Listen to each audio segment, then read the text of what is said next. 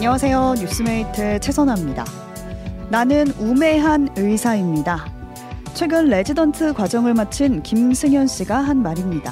응급의학과 같은 필수 의료 과목이 아닌 미용 의료를 선택했다면 돈도 더 벌고 편했을 텐데 여길 택했고 지금 동료들은 거의 병원을 떠났지만 자신은 응급실 운영이 더 어려워질까봐 남아있는 우매한 의사라는 거죠. 한편 오늘 대형 병원의 병원장들은 전공의들에게 돌아오라고 호소했습니다. 여러분을 기다리는 환자 곁으로 또 여러분이 있어야 할 곳이기도 한 환자 곁으로 돌아오라고 말입니다. 과연 전공의들은 환자 곁으로 돌아올까요?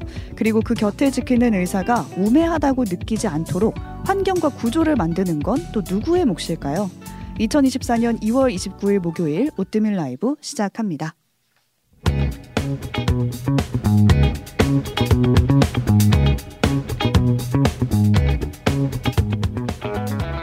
뉴스 나눠주실 분 신혜림 PD, 조석영 PD 나와 계세요. 안녕하세요. 뉴스 번역기 씨리얼의 신혜림 PD. 뉴스파팡의 조석영 PD입니다. 네, 제가 오프닝으로 소개해드린 뉴스는 돌아오라입니다. 음.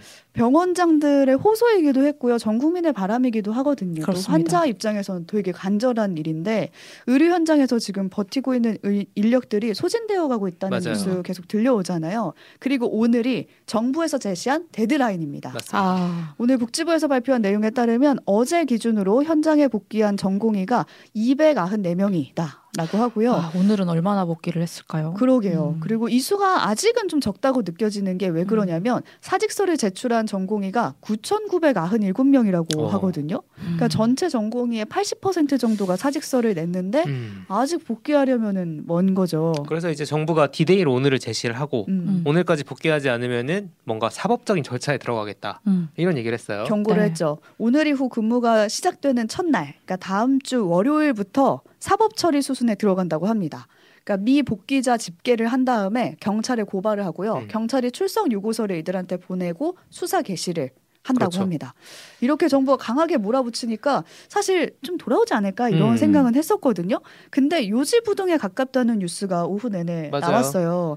왜냐하면 아무리 뭐 면허 정지한다, 뭐 사법 절차 들어간다라고 해도 결국에 불이익을 줄 수 없을 어. 것이다라는 학습된 확신 때문이다라는 얘기가 있었어요. 네. 그리고 우리는 파업이 아니라 지금 퇴사를 한 거다 이렇게 그렇죠. 말을 하고 있으니까. 네. 병원 관계자가 말한 거 보니까 자, 정부가 만약에 이 만 명에 달하는 전공의들에게 3개월 면허 정지를 하면 음. 정상 진료가 3개월 동안 멈추는 건데 이게 가능하겠냐 뭐 이렇게 음. 말하기도 하더라고요. 그것하고 네. 더불어 가지고 음. 이제 옛날 이야기가 계속 나오는데 그렇죠. 2000년도에 음. 있었던 의약 분업 파동이 언급되기도 했어요. 그때 뭐 의사는 처방전만 주고 약사는 약을 짓고 그렇죠. 이런 얘기였거든요. 근데 거기에 반발을 했고 당시에 의협 회장이 업무 방해 혐의로 확정 판결을 받고 의사 면허가 취소됐거든요. 음. 근데 3년 뒤에 면허를 재취득합니다. 그렇죠. 그랬다고 하더라고요. 네. 아, 그리고 사실 음. 그때는 전체 처벌은 아니었으니까. 음. 그렇죠. 지금 처벌 사례가 거의 없는 거예요. 거의 없는 네. 거예요. 근데 이건 그나마 처벌을 받았던 사례고 이 외에 의사들이 집단 행동으로 처벌받은 적이 음. 없습니다. 음. 그리고 2020년에는 좀 기억을 하실 텐데 그렇죠. 의대 증원에 이때 반발해서 의대생들이 국가고 사고시를 집단 거부한 적이 맞아요. 있었어요. 음.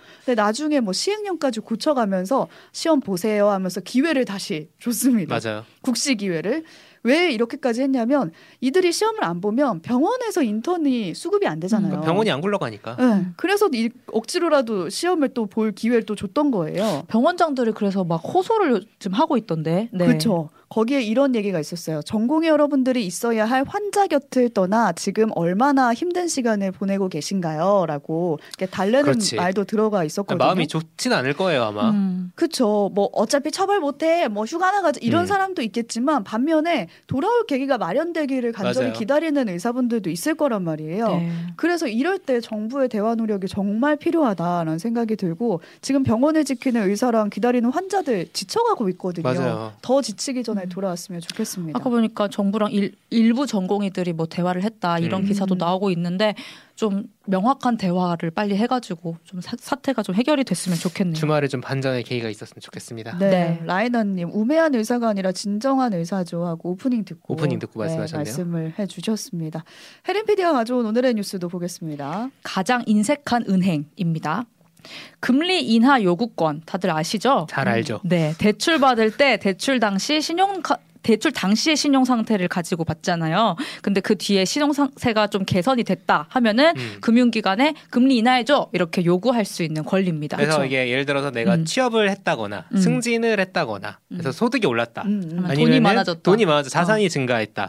신용 점수가 증가하거나 내부 거래를 많이 해서 그 은행의 점수가 올라갔다고 하면은 조건을 할 수 있어서 막 알려줘요. 네. 금리 인하 요건 신청하라고. 아. 그래서 그럴 때 그 증빙 자료를 제출하면 금융기관은 영업일 기준 10일 내에 수용 여부를 통지를 해야 되는 게 있거든요. 근데 오늘 5대 은행 가운데 어, 금리 인하 요구를 받아들이는데 가장 인색한 은행이 아. 발표가 됐습니다. 쪼잔한 은행이라고 해야 될까요? 네, 2023년 상, 하반기 기준인데요. 그건 바로 우리은행과 KB국민은행이었다. 아. 제가 어제 어제 이 둘 중에 하나에 신청했다가 거절당했거든요. 아, 신용 이 조금 상승하셨나 봐요? 네, 저보고 이제 신청하라고 안내가 왔어요. 아. 그래가지고 신청을 했는데 대상이 아니라는 거예요. 아, 신청하고 나니까. 안타깝네요. 그럴 만에. 때는 농협을 쓰셨어야 했다. 왜냐하면 가장 관대한 은행이 농협은행. 아, 그러니까 농협은행은 수용을 해, 줄 확률이 51.6%나 아, 반절 이상이네. 네, 근데 반면 우리은행은 22.7%, KB국민은행은 23.5%로 두 배 이상 차이가 나요. 너무 많이 차이 나네요. 네, 그리고 깎아주는 금리도 좀 인색합니다. 우리은행은 0.2